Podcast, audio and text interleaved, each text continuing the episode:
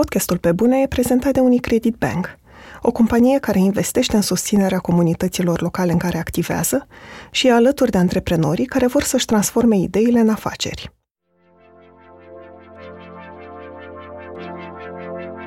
În viață nu contează ce trăiești, contează ce înțelegi din ce trăiești.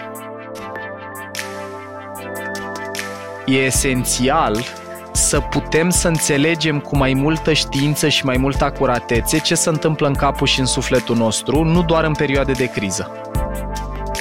Contează tare de tot ce povești ne vom spune despre zilele astea. Sunt Andreea Vrabie și ascultați pe bune. Un podcast sincer, cu oameni creativi, despre cum au ajuns cine sunt și întrebările pe care și le pun. Paul Olteanu este trainer și coach specializat în neuroștiință, psihologie și comunicare.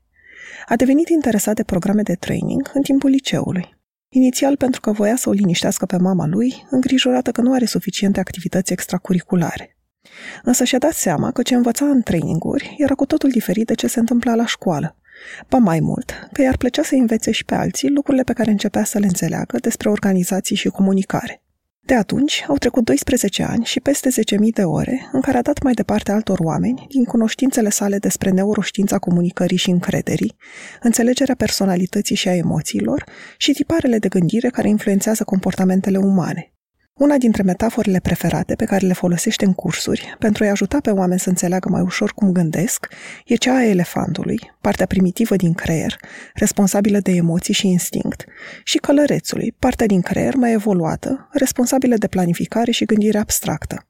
Scopul e să învățăm cum să le ținem în echilibru. Din dorința de a da mai departe ce știe, anul trecut a pornit Mind Architect, un podcast despre neuroștiință și psihologie aplicate în viața de zi cu zi și care de la lansare se află constant în topul celor mai ascultate podcasturi din țară, semn că oamenii au nevoie să-și înțeleagă mai bine mintea și comportamentele. Bună, Paul! Mă bucur tare mult că ai acceptat invitația mea de a vorbi la Pe Bune. Și eu mulțumesc tare mult pentru invitație. E ceva ce îmi doream de mult să, să mai ajung invitat în alt podcast decât al meu. Deci mulțumesc tare mult, Andreea, și mă bucur că am găsit teme interesante pentru amândoi.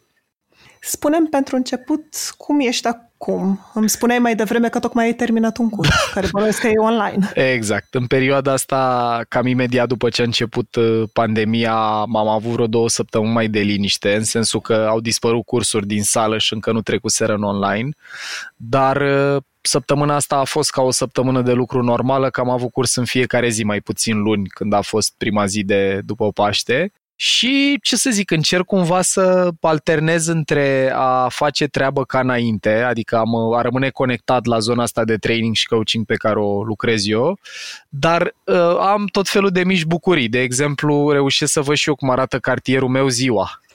Pentru că de 2 ani de când ne-am mutat unde locuim acum, eu nu l-am văzut decât seara, plecam dimineața pe la 9 și veneam pe la 8-9 seara, deci nu prea am avut ocazia și acum mă bucur de el. Și și în timp ce povestim noi sunt pe balconul de la parter de unde locuim noi și mă mai uit la un copac și la o pasăre, deci dacă apare cât un invitat uh, neoficial în podcast să știi de unde. Apropo de asta, într-un fel țin minte, pentru că noi cu redacția DOR am fost la un moment dat, cred că în februarie, uh-huh. la tine și ne spuneai atunci că nu ai nicio zi liberă anul ăsta și chiar țin minte că ai folosit expresia asta, că nici măcar să te îmbolnăvești nu ai timp. Și mă întrebam da. cum privești acum ce ai spus atunci. Păi, și dacă uh... ai vreun regret că ți-ai ocupat timpul uh, de mult cu muncă. Mă, eu sunt uh, un extrovert uh, feroce și pentru mine interacțiunea cu oamenii mie îmi dă energie, deși sistemul meu imunitar sunt sigur că stă mai bine când am parte de interacțiune cu oamenii. Volumul ăsta de încărcare la care m-am uh, autosupus în ultimii 2-3 ani, într-un fel m-am și bucurat de cât de mulți oameni vor să lucrăm chestii care mă pasionează și am zis da, din filozofia asta cu hai să lucrăm acum că cine știe când mai sunt momente atât de bune, deci are și o componentă de, cum să zic, de dorință de a oferi din informații și din lucrurile astea. Uh, are și o componentă încărcarea asta a mea care ține de personalitate, și mai are și o componentă care ține de frică. Eu am crescut cu un tată antreprenor, după 90, când am început eu să devin conștient așa de lucruri, tata a pornit niște firme și cumva o lecție care s-a lipit de creierul meu emoțional inconștient e că e bine să faci treabă cât poți, că oricând poate să dispară nu e cel mai sănătos uh, tipar de gândire ăsta și mă bucur că mi l-am conștientizat la un moment dat, m-a ajutat și niște terapie la procesul ăsta. Nu am încă control total asupra lui, adică am înclinația să zic da la treabă câteodată mai mult decât îmi face bine, dar uh, simt că sunt pe drumul cel bun cumva că reușesc să mă reglez. Cu asta, cu nicio zi liberă, uh, în 2020 eu am pățit-o pentru că mi-am terminat zilele din 2019 pe la jumătatea anului. Prin iulie am epuizat toate zilele de training din cursul săptămânii și practic de la jumătatea lui 2019 planificam 2020 și undeva până în februarie-martie când ne-am întâlnit noi la mine la birou cu redacția, terminam zilele pe 2020 într-un fel de planificat, dar asta era planificare de jumătate de an și două luni, așa, de vreo șapte-opt luni tot planificam. Acum, ideea aia cu îmbolnăvitul, într-adevăr, asta e singura componentă care mă nemulțumește la cum iau decizii în perioada asta uh, și când zic acum nu mă refer strict pandemie, că am înclinația să neglijez corpul sau să-mi supra-solicit nivelul de energie. Adică eu știu că am de unde da, că așa cum am terminat curs și după discuția noastră o să fie și o, un interviu la Radio Zoo, deci ziua asta a fost foarte plină, dar în mod interesant la mine singurul lucru de care am nevoie e să mă odihnesc fizic, am nevoie să fac sport, să ies un pic la aer, să fac niște yoga sau stretching, că nivelul meu de energie e mai ridicat când am activitate care mă împlinește, decât eu, de exemplu, dacă stau două zile în casă uitându-mă la televizor și atât, am nivelul de energie la un sfert din cât, din cât îl am la o zi ca asta în care povestim noi. Deci cred că într-un fel e important ca fiecare din noi să ne dăm seama ce ne dă energie, ce ne ia și să avem uh, echilibru. Eu la partea cu echilibru încă lucrez, la am fi dat seama ce îmi dă energie, simt că m-am cam prins. Sunt curioasă totuși acum că vorbeai și despre stat în casă două zile pe canapea mm-hmm. versus mișcare. Totuși, cum au fost primele zile de izolare și de distanțare și cam care a fost procesul tău de adaptare la noua realitate, dacă a fost totuși ceva diferit? A fost, a fost și e diferit, cu plusuri și cu minusuri. Prima săptămână cred că a trecut foarte, cum să zic, fără multă conștientizare sau prea mult uh, contact cu ce simt, pentru că mi-a fost foarte neclar ce se întâmplă cu cursurile, ce se întâmplă cu sănătatea, să rămân în București sau să merg la părinții mei undeva lângă Ploiești, la pădure. Mă rog, am avut și niște probleme de ordin medical în familie de care trebuia să avem uh, grijă în perioada respectivă, deci nu prea am avut timp în prima săptămână să-mi dau seama de multe lucruri. M-am și bucurat un pic că am putut să mă odihnesc, că mi-aduc aminte că în prima săptămână am dormit până la 10-11, cum dorm în general în weekend. Eu am nevoie de odihnă asta fizică și m-am bucurat de asta. După care încet, încet, na, călărețul, cum numim noi partea aia mai evoluată din creier, care știe să planifice și să anticipeze viitorul, cumva de la prima săptămână încolo am început să încet, încet să-mi fac uh, planul pentru ce se întâmplă dacă stăm o lună, două, trei, dacă stăm tot anul. Apropo de tehnici de stress management, eu am, am avut o abordare stoică, cel puțin profesional, în sensul că am încercat să mă gândesc cum mă simt, cu ideea că pentru tot restul anului, deci din martie până la final, n-aș mai lucra. Pentru că eu cred în chestia asta cu să te obișnuiești cu gândul cel mai nasol, că dacă reușești să-l tolerezi pe la emoțional, orice se întâmplă în plus e un motiv de bucurie și cam prima săptămână așa am uh, trăit-o în sensul că m-am gândit, zic, bai să văd cum sunt cu ideea cât de confortabil și cum reacționez, reacționez emoțional dacă izolarea rămâne activă tot anul și dacă eu nu transfer nimic în online. E, de la prima cum, săptămână... Cum reacționai la început emoțional? Uh, sincer, am avut very mixed feelings, așa, adică pe de o parte am trăit o doză de stres și presiune din, cu gândul ăsta că nu mai produc nimic atâtea luni pe de altă parte am simțit și o doză de bucurie că am zis, băi, am ocazia să mă ocup de toate lucrurile pe care le-am amânat, de la un pic mai mult sport și activitate fizică, acum, mă rog, moderat când s-au închis și sălile și așa mai departe, până la faptul că îmi doream de foarte mult timp să apuc să scriu și să construiesc lucruri noi, cursuri noi, să rearanjez conținutul în cele vechi, să adaug chestii noi pe care le-am învățat, că am făcut o școală de neuroștiință în Australia anul trecut și primele două, trei săptămâni au mers foarte mult în direcția asta. Am produs mult conținut, am dat slide-uri la făcut, la refăcut din cele vechi, deci pe partea asta de treabă așa a fost. Pe partea personală m-am bucurat tare mult că am putut să stau mai mult cu Alexandra, cu viitoarea mea soție, uh, care e viitoare pentru 2021, că nunta noastră era planificată zilele astea. mă rog, cel puțin cu lunia civilă și n-am mai reușit să facem asta, dar uh, m-am bucurat că am avut mai mult timp să stăm unul cu celălalt și m-am bucurat uh, cum să zic, am avut un fel de conștientizare pe care o tot am, dar încă n-a permeat emoțional, să mă pot recabla și emoțional în jurul ei. Băi, mi-a dat, mi-am, mi-am readus aminte cum arată o viață echilibrată în perioada asta, adică o viață în care m- apuc să-mi fac cafeaua dimineață și nu mai cumpăr în fiecare dimineață de la colțul străzii, uh, o viață în care în fiecare seară am un pic de timp de sport, de mișcare, de, na, avem noroc în fața blocului în care stăm eu o grădină și reușesc să mai ies în ea să mă mișc. Cum e să dormi mai mult, să te uiți la viața cu lui în timp ce mănânci în weekend dimineața, nu știu, am revăzut Lord of the Rings, Harry Potter și alte filme care ne sunt dragi și acum suntem la un maraton de Hercule Poirot, vedem toate episoadele iar. Deci m-am reconectat și cu părți din viața mea pe care le îngropasem în, în vria aia de muncă și deși în continuare acum pentru tot viitorul predictibil am curs în fiecare zi, faptul că lucrez, de exemplu, în intervalul 10-12, pauză 2 ore și după aia iară lucru de la 2 la 5, îmi dă o oră în plus, plus că pot să fiu acasă alături de Alex și de mediul ăsta care mă încarcă, pe care, mă normal, nu le aveam.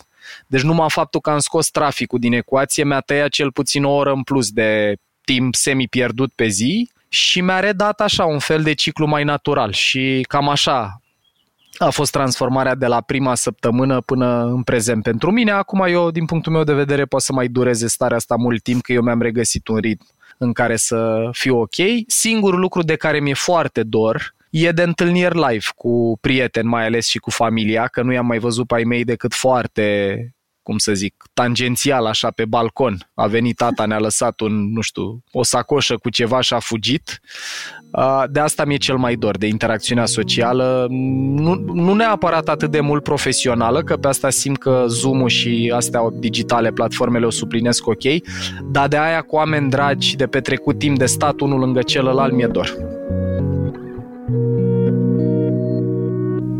Podcastul Pe Bune e prezentat de Unicredit Bank, o companie care investește în proiecte care aduc schimbare – Acum 12 ani, Unicredit Bank a început să sprijine comunitatea creativă românească.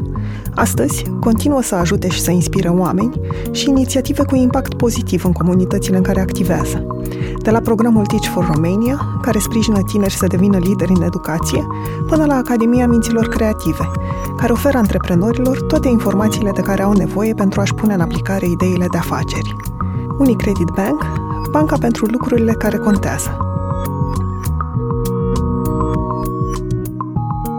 Fie că faci curat sau speli farfuriile adunate peste zi, sau ai chef de câteva exerciții fizice, sunt multe activități pe care le faci în casă și în timpul cărora ai putea asculta podcasturile tale preferate. De ce să nu ai o experiență de ascultare perfectă cu noile căști Galaxy Buds Plus? Se conectează wireless la telefon, poți să le controlezi prin atingere și folosesc ultima tehnologie astfel încât sunetul să fie cât mai clar – în plus, pentru că au un microfon incorporat, le poți folosi pentru conferințe video, iar bateria ține până la 11 ore de utilizare continuă. Încearcă Galaxy Buds Plus și lasă-te purtat prin zi de cele mai bune povești audio. Știind că ai spus deja că ești trainer și coach și ai mai multe zone de expertiză, ca să le spun așa, psihologie, comunicare, neuroștiințe, știind tot ce știi. În momentul în care s-a... Anticipez eu ceva așa. acolo. În momentul în care s-a anunțat pandemia, care au fost primele gânduri pe care le-ai avut despre cum ne va afecta? Păi, uh, primul gând pe care l-am avut și cred că m-a ajutat mult zona asta în care lucrez cu neuroștiință și psihologie aplicate, a fost că trebuie să-mi păstrez luciditatea, că trebuie să-mi păstrez uh, călărețul, neocortexul, partea asta superioară din creier operațională, Uh, și asta, mă rog, a presupus pentru mine lucruri care știam că mie îmi dau energie și liniște, cum ar fi să planific, să am grijă să dorm destul, să fac mișcare, lucruri pe care le-am mai numit. Asta a fost prioritatea zero. Prioritatea următoare a fost uh, să reușesc să rămân eu zdravă în energetic vorbind, să am nivelul de energie ridicat pentru că povesteam era o problemă cumva de sănătate la noi în, în familie și aveam nevoie să simt că pot să sprijin acolo.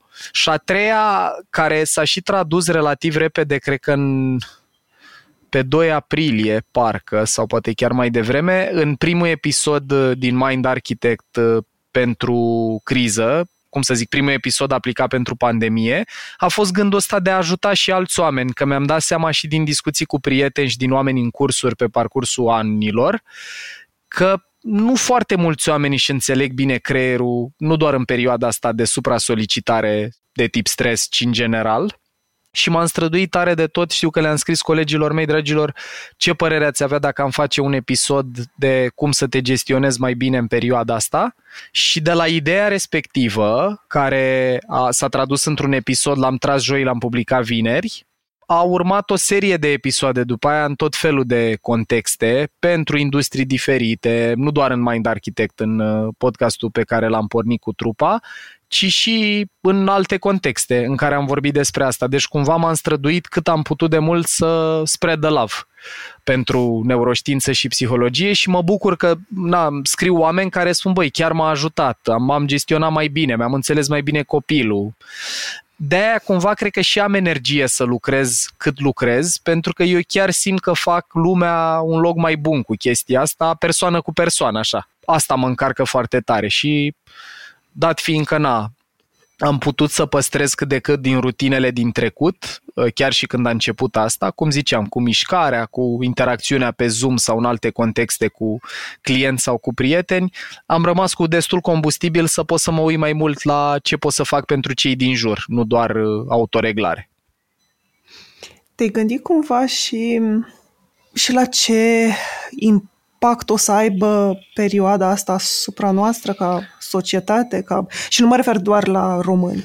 Adică, în general, da. pe ce butoane se apasă puternic în perioada asta? M-am gândit mai ales în ultimele săptămâni. În primele, cei drept, deci cred că, nu știu, ne apropiem la de șase săptămâni sau așa ceva de când eu stau așa, în casă. Da și am avut timp, în primele săptămâni mi-aduc aminte că m-am gândit foarte mult la perioada proximă, nu la viitor. M-am gândit la cum facem să ieșim cât mai bine din asta. Creierul nostru, în esență, când are uh, lipsă de certitudine, când butonul ăsta al certitudinii ne apăsa negativ, ăsta e un buton emoțional pe care l-au toate mamiferele, dacă n-au predictibilitate sau control asupra propriilor circumstanțe, apare o reacție de stres, și când ne simțim stresați nu prea mai putem anticipa viitorul.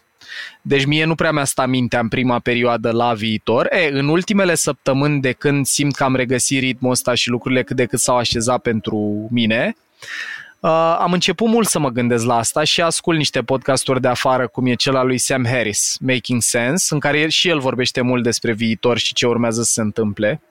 Din punctul meu de vedere, cu unghiul ăsta neuroștiințific, cu înțelegerea creierului, eu cred că contează foarte, foarte mult ce povești o să ne spunem, apropo și de meșteșugul vostru, la decât o revistă, contează tare de tot ce povești ne vom spune despre zilele astea. Eu cred în citatul ăsta foarte mult. E o vorbă care a pornit din psihoterapie, am impresia, care spune că în viață nu contează ce trăiești, contează ce înțelegi din ce trăiești. Și atunci eu cred că momentul ăsta a fost unul care uite, mie mi-a arătat lucruri despre mine pe care nu le știam, m-a ajutat să înțeleg, de exemplu, cât de mult apreciez conexiunea cu natura, cât de mult contează pentru mine să lucrez în sală versus online și aș păstra parte din lucru online, mărturisesc, de exemplu, coaching simt că a mers foarte bine și online, training pe anumite teme la fel, deci cred că putem avea conștientizări personale, fiecare dintre noi. Acum, pentru un impact, dacă mă gândesc dincolo de individ și mă gândesc la societate, aici cred că contează tare de tot ce poveste o să ne spunem. Pentru că asta e o perioadă care poate să ne arate că grija față de planetă și față de oamenii din jur s-ar putea să fie singura noastră șansă să supraviețuim unei pandemii mult mai nasoale, că sunt idei cum că ăsta a fost, zic ei, dress rehearsal. Adică repetiție pentru una care o să fie mult mai nasoală, de exemplu una care are rata de mortalitate mai mare același grad de transmisibilitate, dar nu mai mor 0,5 sau 1%, mor 50% și sunt multe uh, idei de felul ăsta, inclusiv discursul lui Bill Gates de acum ceva ani. Și cred că dacă o să reușim să ne uităm la momentul ăsta și să-l păstrăm în memorie și să învățăm din el, putem să ieșim mai bine de aici decât am intrat.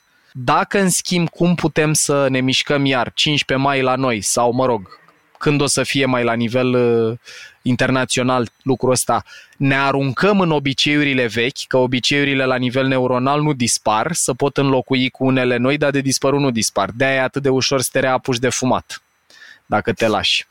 Dacă ne rearuncăm în alea vechi și uităm ce a avut în momentul ăsta să ne învețe și ce încă are, că eu simt că e abia începutul cel puțin economic pentru ce urmează să vină, atunci cred că o să ne lovească mult mai tare o reiterație sau un val 2, chit că e de corona, chit că e de altceva, dar asta mi se pare esențial. Acum, în mediul pe care îl știu eu cel mai bine și anume ăsta business, cu care lucrez mult, cred, de exemplu, uite, spun din ce știu de la organizații cu care lucrez, mi se pare excepțional că un partener care ne și ajută cu podcastul, să gândește, de exemplu, să uh, facă 20% din timpul oamenilor, sau mai precis 20% din oameni, în fiecare zi să lucreze de acasă și se gândesc să păstreze asta și în afara pandemiei. Și-au dat seama că se poate totuși lucra și de acasă și dacă vrei să fii mai mult lângă familie sau, mă rog, să nu mai petrești timp pe drum, ar fi o opțiune și asta și vor să o păstreze. Și iată că există companii care învață din zilele astea.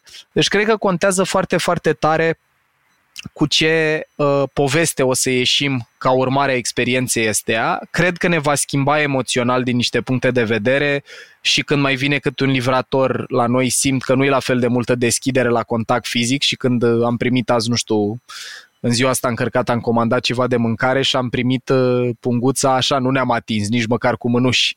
Deci cred că o să instaleze în creierul nostru emoțional niște obiceiuri noi. Contează de noi ce poveste ne spunem și cum le gestionăm. Cam asta e feeling-ul meu despre viitor. Și ce, nu știu, schimbări mentale crezi că sunt necesare acum? Adică din tot ce încerci tu să înveți pe oameni în general să facă, dacă e să alegi câteva, la ce ar trebui să lucrăm cel mai mult ca să nu știu, ne fie mai ușor cu incertitudinea, cu da. anxietatea. Uh, foarte mișto, îmi place mult întrebarea asta, e o minge foarte frumoasă ridicată la file. O să încerc să zic vreo două, trei care îmi sunt cele mai prezente în minte și probabil și cele mai importante după mine. Cred că numărul unu, care e și unul din cuvintele care definez zonele mele de expertiză sau preocupările mele, e zona asta de autocunoaștere. Deci cred că e esențial pentru cel mai complex mamifer de pe pământ, adică noi, să putem să înțelegem cu mai multă știință și mai multă acuratețe ce se întâmplă în capul și în sufletul nostru, nu doar în perioade de criză. Deci m-aș bucura din suflet dacă am ieșit, am ieșit din pandemie un pic mai self-aware, mai conștienți de sine. Nu cu chestii mari neapărat, dar poate să fie cu, uite, îmi dau seama cât de important e pentru mine să am o casă unde să pot să văd un copac pe geam. Sau îmi dau seama cât de important e pentru mine familia zilele astea. Sau îmi dau seama de pildă, am auzit-o și pe asta, că, băi, îmi doream să stau mai mult cu familia, dar nici chiar așa mult Adică conștientizez că îmi face plăcere munca mea și am simțit că a dispărut sens și parte din energia mea când n-am mai putut să mi-o fac sau n-am mai putut să o fac la fel de bine. Deci cred că lecția numărul unu la care eu invit pe toată lumea ca regulă de igienă psihologică este cunoaștere de sine. Number one, e de departe cea mai importantă. Doi, cred că ce mai poate să ne învețe perioada asta și simt că am ieșit mult câștigați din ea și individual și ca țară, e să înțelegem ceva ce n-am înțeles încă în 30 de ani și anume că singurul fel în care putem să evoluăm colectiv, nu individual, e dacă colaborăm și avem încredere unii în alții. Sunt cercetări, îmi vine în minte în particular cea făcută de Daniel David, care e nou rector al uh, Babeș Bolyai al Universității din Cluj, care vorbește despre cum stăm cu încrederea în România și stăm prost, rău de tot. Adică toți anii ăia în care eram persecutați când suflam, de exemplu, ce învață creierul nostru emoțional din anii ăia e că nu e ok să colaborezi sau să ajuți. Uh, elefantul sau creierul ăsta emoțional nu învață chestii complexe, cum ar fi că stai nu-i corect, nu e moral să suflu, că eu m-am pregătit și el, da. Ăsta învață scheme simple Și dacă 12 ani de zile am fost descurajați de la colaborare, uh, e greu să o schimb cu un curs de două sau trei zile în mediul business o dată pe an. E frustrarea mea cumva că de multe ori trebuie să predau sau sunt în poziția de a vorbi despre niște lucruri unde dacă înțelegem creierul e ușor să pricepem că astea nu se formează peste noapte. Și m-aș bucura din suflet dacă am rămâne cu ideea asta că atât la nivel celular, dacă te gândești și la nivelul organismului, celulele primul lucru pe care trebuie să-l facă e să se diferențieze ca să apară organe și țesuturi și așa mai departe, dar pasul 2, care în România nu prea se întâmplă, e ca celulele astea să lucreze bine unele cu celelalte. Deci primul pas e diferențierea și al doilea e integrarea sau cooperarea. Că dacă inima face ce are ea chef și ficatul ce are el chef și creierul ce are el chef, devine complicată colaborarea și buna funcționare a sistemului, adică noi. E, de la microcosmosul celulelor până la macrocosmosul unei țări, sau de ce nu al planetei, apropo de încălzire globală, pandemii și altele, mi se pare extraordinar de important ca după ce a apărut perioada de diferențiere, de cunoaștere de sine, de a înțelege cum ești tu diferit, ce e important pentru tine, ce valori ai, ce nevoie ai, să apară și un pas în care putem să ne recăpătăm deschiderea la cooperare și la colaborare cu cei din jur.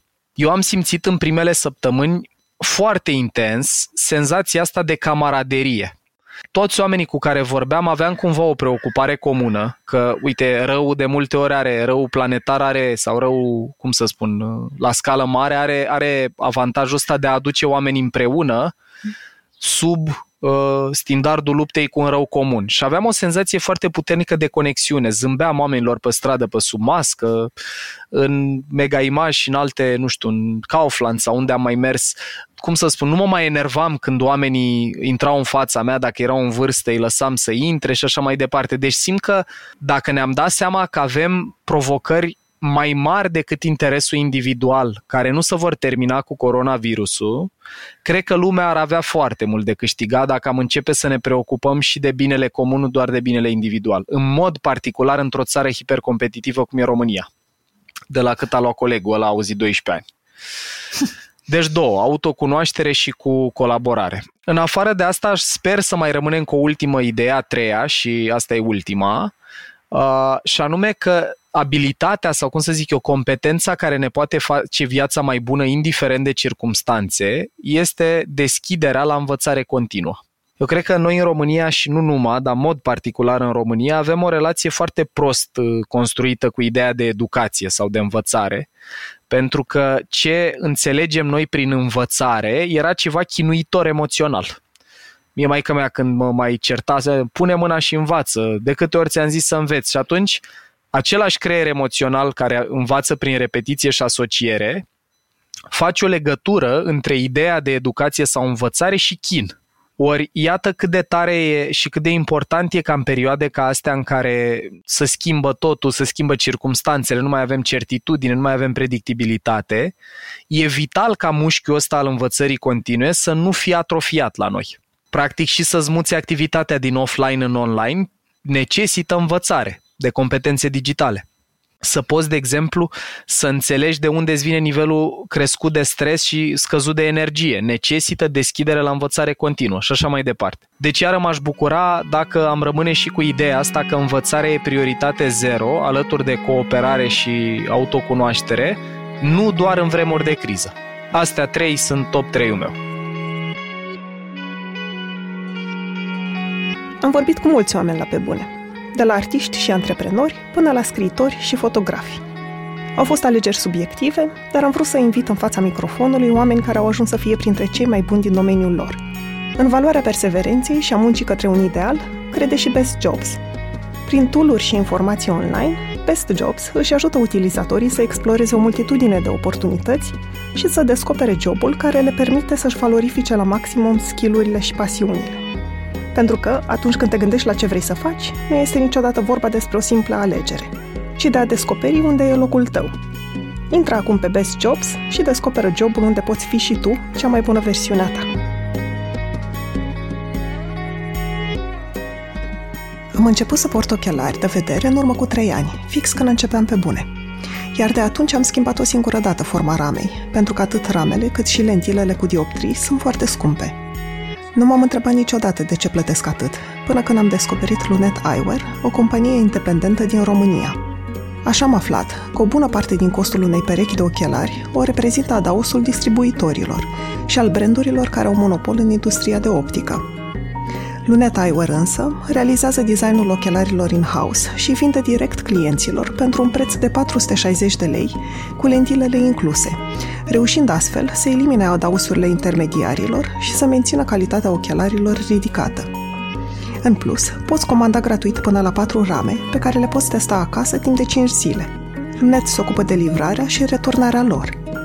Intră pe luneteyewear.com, folosește la checkout codul de discount pe bune, scris legat, ca să ai 10% reducere la orice pereche de ochelari și privește lumea mai bine.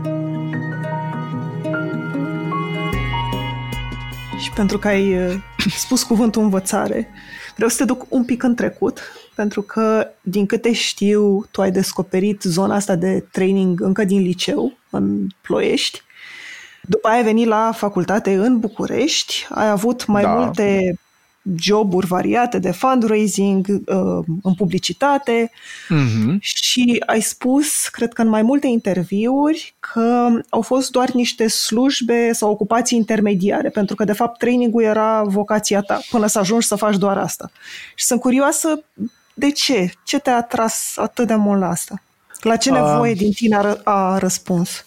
Ce frumos! Nu, cred că în primul rând apreciez maxim că ești prima persoană care știe interviurile în care am mai numit asta, îți mulțumesc mult. Deci, uite mă, e ceva aparte când uh, purtăm conversația cu, în, între prieteni. Nu știu, aș spune, aș vrea să refrazez un pic meseria, că am mai contemplat eu zilele astea apropo de conștientizări, nu-i doar de zilele astea, dar zilele astea mi-a reamintit-o. Eu cred că ce am descoperit atunci în liceu n-a fost neapărat o vocație sau o pasiune pentru training, cât mai degrabă pentru teaching pentru a preda sau a învăța din ce știu eu să fac bine. Pentru că înainte de a fi descoperit trainingul ca disciplină, cum să zic, ca meserie, dacă vrei, sau ca activitate profesională, de când eram copil îmi plăcea să învăț alți oameni ce știu eu să fac sau ceva ce am conștientizat. Îmi, îmi era la îndemână, mi-a fost întotdeauna la îndemână să mă exprim ușor în cuvinte și când am și descoperit o pasiune pentru psihologie, tot până în liceu, dar nu din ce învățam la școală, ci din ce citeam pe internet, că am avut noroc uh, că una din afacerile tatălui meu a fost o firmă de internet, primul internet uh, provider din uh, Ploiești. Și am crescut de foarte mic, am avut acces la net, mai întâi dial-up cu modem din ăla telefonic, dar relativ repede am început să am acces altfel. Și practic eu evadam în universul ăsta și învățam chestii care mă pasionau Cred că printre primele concepte de psihologie, de exemplu de programare neurolingvistică, le-am învățat în niște cărți care îți promiteau că te învață cum să seduci fete, că eu am avut o iubită în liceu pe care am îndrăgit-o eu tare. Nu, nu înțelegeam cum să o fac să mă placă, că ea nu prea mă plăcea. Și uh, așa am început eu să citesc mai multe despre cum funcționează mintea, psihologie, nu știu ce. Deci tot la un impuls emoțional, tot la o motivație emoțională a avut loc învățarea, nu la motivația școlară, asta scolastică. Și mi-a plăcut efectiv activitatea. Eu îmi dau seama ce s-a întâmplat în sufletul meu când am ajuns la prima grupă de training în clasa 11 eu am mers la primul program de educație non-formală din România pe care îl organiza Fundația Codex pentru Leadership, așa se numea organizatorul, și a apărut într-o zi un tip care acum e unul din cei mai buni prieteni la noi în clasă, care a zis, băi, uite, dacă vreți să vă dezvoltați pe lângă ce învățați la școală și vreți să mai faceți chestii extracurriculare, uite, există setul ăsta de module de training pe diferite teme. Și a zis inteligență emoțională, comunicare, leadership versus management, ceea ce, mamă, mi se părea super interesant.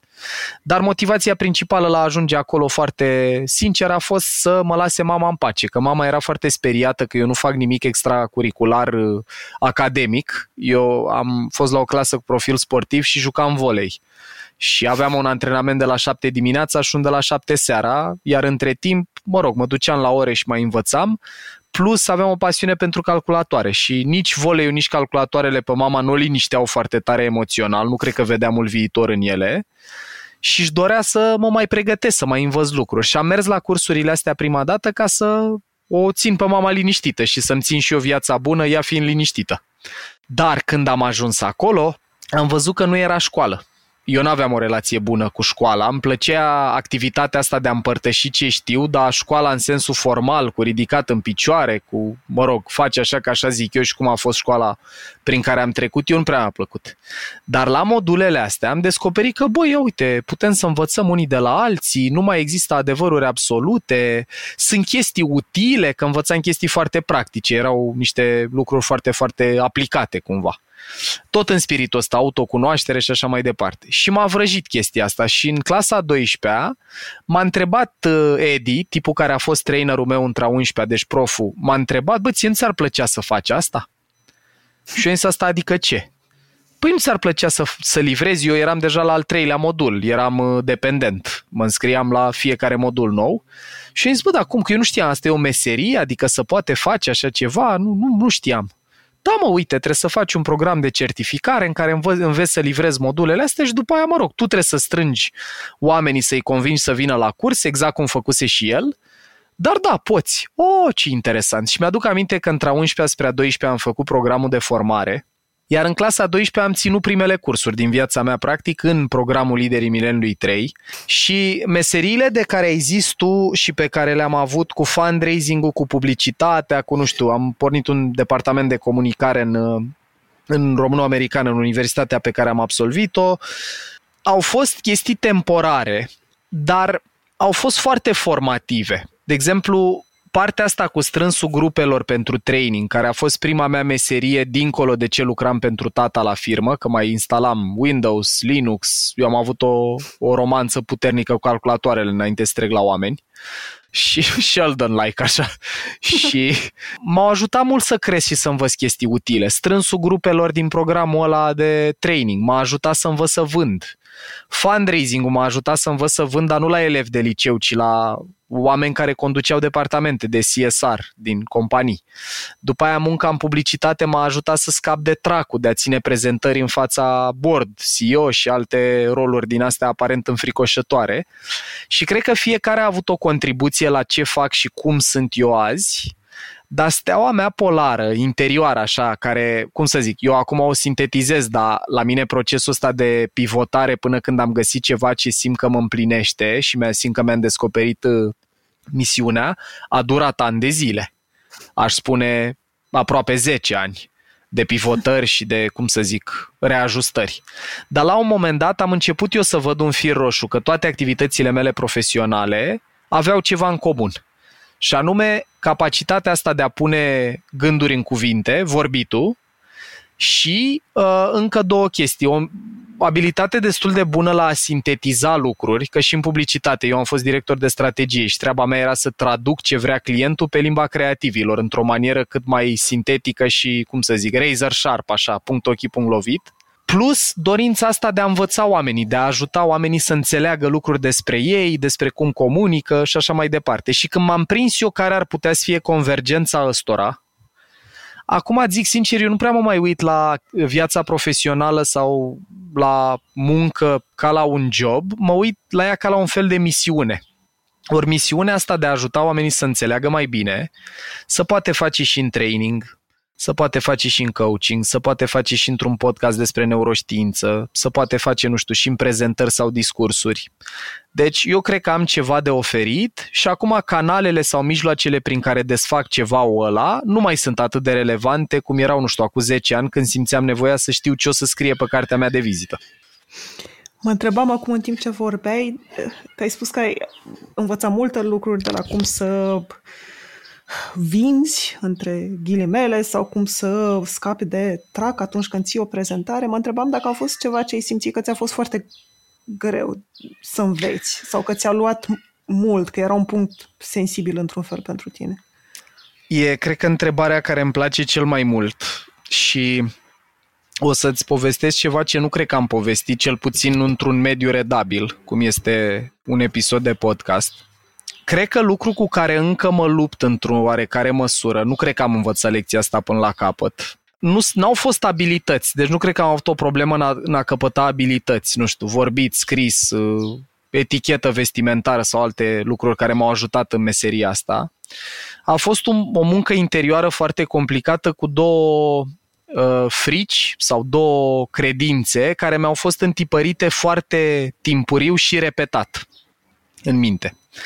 Numărul 1 a fost să învăț să am încredere și să mă bazez pe alți oameni, ceea ce îmi iese, dar mi iese cu un pic de efort și mi iese mult mai bine decât acum niște ani, când îmi era foarte greu, pentru că Iată cum poate mulți dintre noi născuți înainte de 89 am trăit un outsourcing abrupt la bunici sau în altă parte. Am stat cu părinții trei luni cât aveau concediu de maternitate, mă rog, mama și după aia am fost uh, duși la bunici unde am rămas, mă rog, o vreme. La mine s-a întâmplat chestia asta și când am înțeles mai bine ce se întâmplă în creier în copilăria timpurie și cât de puternic învățăm asociativ și inconștient atunci, m-am prins că înclinația mea la a nu prea avea încredere că pot fi ajutat sau gândul ăsta că trebuie să mă descurc singur cu toate, care a pus foarte multă presiune parcursul vieții mele pe mine, eu l-am învățat foarte devreme când, de exemplu, țipam și nu venea nimeni.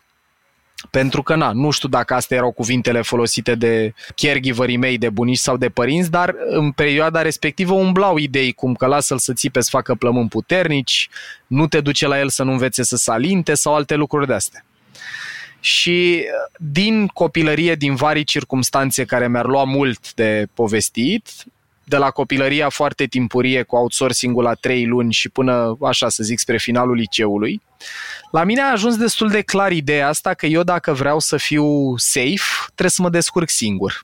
Asta se poate întâmpla, de exemplu, și dacă ai un părinte care te ajută și e alături de tine, dar după ce te ajută, îți reproșează lucruri. Cum ar fi nu știu, îți dă voie să mergi nu știu unde și după aia îți reproșează. Zice, da, dar vezi că uite, eu te-am lăsat și tu nu faci.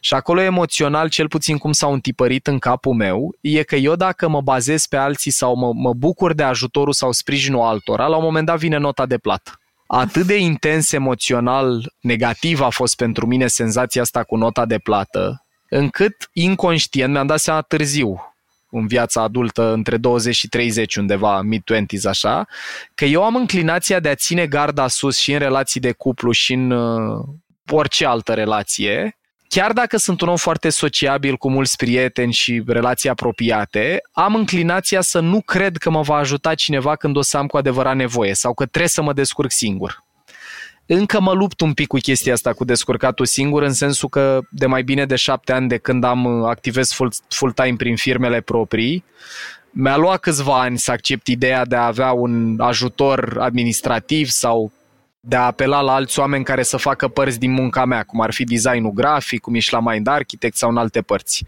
Deci, cel puțin în prima bucată a vieții mele profesionale, între, nu știu, 17 și un 25, făceam tot cu mâna mea eu eram designer, eu eram contabil, eu făceam contracte, eu vindeam, eu livram, eu făceam tot. Asta e una cu care m-am chinuit mult și ce m-a ajutat să mă dreg sau să mă vindec într-o oarecare măsură au fost două chestii. Unu, să conștientizez că înclinația mea la a ține garda sus emoțional vine din trecut, nu din prezent. N-am motive să n-am încredere în oamenii din prezent, ci mai degrabă au fost niște experiențe din copilărie sau adolescență pe care eu le-am semnificat în felul ăsta, povestea pe care mi-am spus-o în capul meu e eu sunt singur, trebuie să mă descurc singur. Unu, la mână conștientizarea și doi, am trăit relații și am noroc de un cerc social și profesional și personal cu oameni care mi-au demonstrat contrariu. Adică când am avut cu adevărat nevoie, au fost acolo pentru mine. Și asta m-a ajutat să mă și recablez emoțional. Creierul ăla emoțional nu învață decât prin repetiție și asociere. Și atunci să trăiesc dovezi contrare a poveștii astea care să, să suprascrie povestea pe care mi-o spuneam eu a ajutat mult. Asta e una. Și a doua e mult mai concretă, uh, cum că mi-au pornit firmele astea după 90, mă rog, unele au mers, unele nu, eu am auzit foarte multă tensiune în familie și cel puțin până la 14 ani am copilărit într-un apartament mic din ăsta comunist cu trei camere în care îi mai auzeam pe ai mei când se certau sau când apăreau probleme și uh, am auzit foarte multe discuții și preocupare de asta emoțională negativă în jurul ideii de bani. Motiv pentru care eu m-am trezit, cred că prin joburile din ONG-uri, de exemplu, când lucram la Mai Mult Verde, aveam gândul ăsta și după aia și în publicitate, am avut mereu senzația asta că o să rămân fără bani sau că banii să fac greu și să pierd ușor cumva. Tata, deși amândoi părinții mei au fost oameni foarte suportivi și care m-au sprijinit în lucruri, faptul că îl vedeam pe el preocupat, îmi dădea senzația asta. Copiii învață foarte mult și asociativ, adică observând stările celor din jur și apar un transfer emoțional. Și uh, m-a bântuit mult chestia asta cu banii. Pe asta simt că am reușit să o rezolv destul de bine, în sensul că nu mai am preocupări, nu mă mai gândesc la chestia asta. Acum nu știu cât e munca mea interioară, că efectiv nu o mai simt, sau cât e munca din exterior, că am calendarul plin pe o perioadă lungă de timp și atunci mă simt în siguranță. Dar cred că astea sunt cele mai dificile două lecții cu care încă simt că mă lupt într-o oarecare măsură, încrederea în a mă baza pe alții, nu, nu deschiderea la colaborare, că pe aia am avut-o mereu, ci încrederea de a mă lăsa vulnerabil pe mâna al cuiva. Unu, și doi, uh, liniște în relație cu viitorul financiar. Astea două sunt uh, călcâiele mele ale lui Ahile. Pentru că ai spus un, un cuvânt care mie, nu știu, îmi place sau e într-un fel în ADN-ul podcastului, vulnerabil. Mm-hmm. Am observat când am venit la cursurile cu tine că totuși te arăți vulnerabil, adică ne spui unele povești personale care să ne facă și pe noi să ne deschidem. Cum ai început să faci asta și și nu știu, că mi imaginez că e ceva conștient acum, dar cum crezi că ajută? Uh, cred că acum, e, cred că e invers într-un fel, cred că acum o fac mai degrabă inconștient. Cred că la un moment dat am înțeles când am început să studiez neuroștiință că ajută să construiești familiaritate cu un public țintă și atunci la începutul practicii ăsteia, cred că le spuneam și ca să deschid oamenii, dar acum nu prea mai are o motivație conștientă apropo de vulnerabilitate, eu cred că împărtășesc cu oamenii și cam asta și recomand într-un fel, uh, lucruri pe care simt că eu le-am metabolizat. Adică nicio poveste din cele pe care vi le-am zis vouă sau pe care le împărtășesc în podcast sau în alte contexte nu sunt povești neîncheiate pentru mine. Sau măcar neîncheiate în linii mari. Adică, uite, lucrurile pe care tocmai le-am povestit acum sunt cele de care am vorbit cel mai puțin, dar chiar și astea două simt că sunt într-o doză de cum să zic eu, frăgezime, așa cum e carnea crudă, tolerabilă. Nu mai doare foarte tare să mă gândesc sau să mă deschid în zona asta și uh, poveștile pe care le zic, le zic și pentru că vreau să simtă oamenii că suntem toți în povestea asta cu dezvoltarea personală și cu lucru cu noi. Uh, mi-a plăcut mult un citat, cred că a rezonat cu ceva din mine și mi-a și rămas în minte. A rulat și pe Facebook, deci nu-i vreo mare șmecherie, dar zicea așa – be kind, cause everybody's fighting a fight you know nothing about. Și în școala de comunicare, care e un proiect pe care l-am construit cu Dragoș, cu Dragoș Bucurenci, care a fost foarte aproape de mine proiectul ăsta, cele două ediții cât a durat, noi făceam un exercițiu acolo care se numea momentul de vulnerabilitate.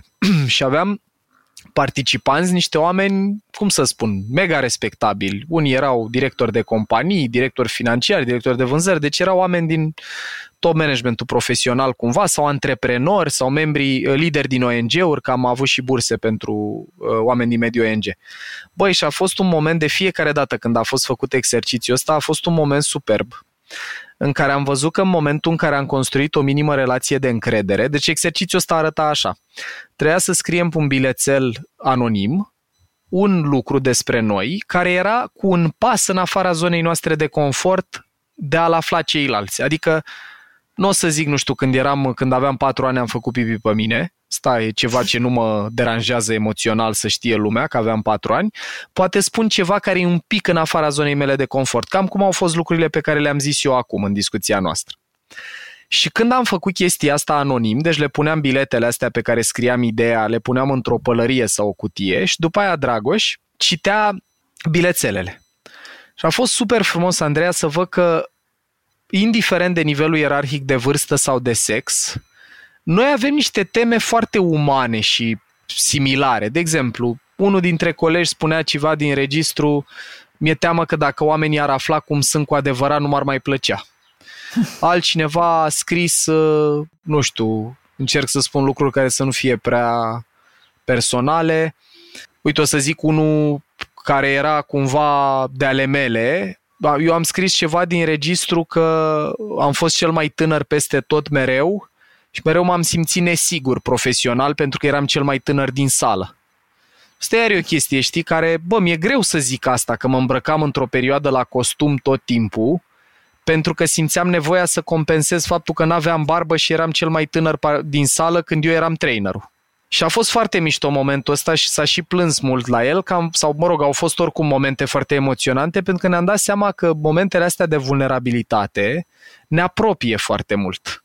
Și cred că ar, am avea mult de câștigat dacă mai ales oamenii pe care cei din jur îi văd drept, uh, nu știu, lideri de opinie sau persoane publice sau, nu știu, în vreun influencer sau cum să mai numesc, dacă am arătat că, băi, viața noastră nu e doar Instagram așa, adică mai am și coșuri, mai am și probleme, mai și plâng, am și zile în care, nu știu, îmi rămâne pătrunjel între dinți, adică e foarte important, cred eu, nu știu, în, în, în în lumea în care trăim să mai decosmetizăm așa realitatea pentru că pune foarte multă presiune pe noi chestia asta.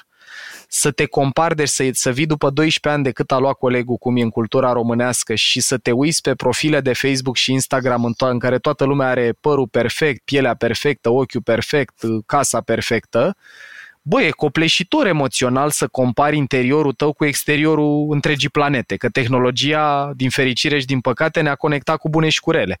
Și de asta cred că împărtășesc lucrurile astea. Unu, pentru că mă simt confortabil să o fac și doi, pentru că sper să arate că și dacă știi lucruri gen psihologie sau neuro, tot om rămâi, problemele sunt comune, tot ce putem să facem să le gestionăm cât putem noi de bine, împreună și separat ce te motivează să continui și dacă am înțeles eu corect din ce îi înveți tu pe alți oameni, uh, motivația ține de uh, elefant, exact. de creierul nostru emotiv. Deci care e mm-hmm. emoția pe care o, o cauți și o cultivi ca să te motivezi? E un răspuns mai complex, nu că restul, cred că am vorbit o grămadă, sper că n-am plictisit oamenii, dar răspunsul la ăsta e că eu cred că în general în momentul în care ne găsim, punct, ne descoperim punctele forte, găsim ceva ce ne place, efectiv ne dă, eliberează dopamină. Eu, de exemplu, când citesc o carte mișto de neuro sau când mă uit la un film care îmi dă un insight, se eliberează, neuro, se eliberează dopamină în creierul meu. E hormonul care ne face să simțim plăcere în anticipare. Cred că în momentul în care îți găsești puncte forte, îți descoperi pasiuni și cu multă muncă, cel puțin în cazul meu, nu știu dacă așa o fi la toată lumea, dar la mine după multă muncă am reușit să și găsesc o configurație de viață. Adică să lucrez pentru mine, să am casa într-un mediu care îmi dă o senzație bună, să reușesc să, nu știu, nu mă mai gândesc la din ce plătesc chiria luna următoare, în momentul ăla o mare parte din focusul atenției noastre, deci când rezolvăm nevoi de bază și ne și găsim cumva elementul, o mare parte din focusul atenției noastre, e și cu date în spate, evoluează către a ajuta comunitatea extinsă. E lucru pe care îl vezi, de exemplu, cum că în prima perioadă a vieții noastre și prima perioadă nu se referă strict biologic, deși are o mapare pe asta, cam până în 30 suntem foarte preocupați de a ne satisface nevoi de bază, de a ne simți iubiți, de a ne simți în siguranță financiar, de a ne simți apreciați, good enough, buni la ceva și să primim apreciere pentru asta. Și la oameni în general în a doua parte a vieții, după 40 cel mai frecvent, dar se poate întâmpla poate și mai devreme, încep să devină preocupați dacă au rezolvat nevoile astea de bază de binele comun. De la exemple planetare, cum sunt, de exemplu, Gates și cu Warren Buffett, care când și-au rezolvat toate problemele pentru tot restul vieții, au devenit preocupați de a face bine omenirii, eradicarea malariei și așa mai departe, până la exemple mult mai pământene, cu un bunic, de exemplu, care, după ce, mă rog, și-a cumpărat o casă când era tânăr și din pensie îi ajunge să-și plătească de toate, poate mai are și niște investiții sau alte lucruri, își pune viața în slujba copiilor și nepoților, adică vrea să contribuie și să ajute oricum poate. Eu simt că am avut norocul ca până la 30 să mă cam prind de puncte forte, pasiuni și ce e important pentru mine, adică valori, și mai ales în ultimii 4-5 ani așa, cred că am reușit să și găsesc o configurație de viață și un partener de viață și, mă rog, și clienți, de ce nu, că și ăștia sunt foarte importanți, că eu simt că cu o mare parte din oamenii cu care lucrez, n-am strict o relație profesională. am și o relație în care mai vorbim la telefon și când avem treabă unii cu ceilalți, în care, nu știu, după curs mai stăm și la o poveste personală. Ori în, în ecosistemul ăsta pe care l-am descris, pentru mine motivația e să continui să fac ce fac pentru că îmi dă bucurie fiecare interacțiune. Azi am vorbit de la 10 la 12, de la 2 la 7, de la 7 la 8 și un sfert. La 9 urmează o emisiune la radio și în termen de tonus interior de energie mă simt foarte viu și bucuros. În termen de oboseală, fizică e altă discuție, că mâine pot să dorm oricât vreau. Dar eu cred autentic că în momentul în care găsim alinierea asta între talente, pasiuni și, și valorile noastre, între ce putem face bine, ce ne place și ce e important, și depunem destul efort cât să găsim un, un mediu care să ni le dea pe toate, după aia cumva e perpetuum mobile, adică atâta timp cât reușești să păstrezi configurația aia, nu e punct de oprire, pentru că nu mai ai nevoie de motivație exterioară ca să continui să faci ce faci. Eu sper, nu știu cum va fi treaba, dar uh, m-aș bucura ca și la 70 de ani, dacă reluăm discuția asta, în continuare să fi găsit fiecare dintre noi o metodă să aducem ce avem mai valoros de adus în relație cu alții, să putem să ne trăim misiunea asta. Că la mine e teaching, că la tine poate să fie orice te animă, dar uh, eu simt că atunci când reușim să ne conectăm la chestia asta, trăim cu multă energie și cu chef, indiferent ce se întâmplă în mediul exterior. Mulțumesc că ne-ați ascultat! Pentru mai multe episoade, mergeți pe SoundCloud, iTunes, Spotify sau în orice aplicație de podcast folosiți. Pe bune este un podcast produs de Dor, editor de sonet e Horia Baldea, tema muzicală e compusă de Alex Turcu, asistent de producție e Alina Șincu. Nu uitați, dacă v-a plăcut episodul, dați-l mai departe, ca pe bune să ajungă în căștile cât mai multor oameni.